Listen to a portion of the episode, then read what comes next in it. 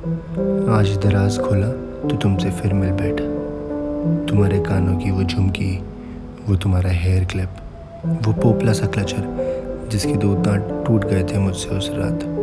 तुम्हारी वो नील पॉलिश जिसे तुम बड़ी शिद्दत से जीप को हल्की सी बाहर निकाल कर ध्यान से लगाती थी।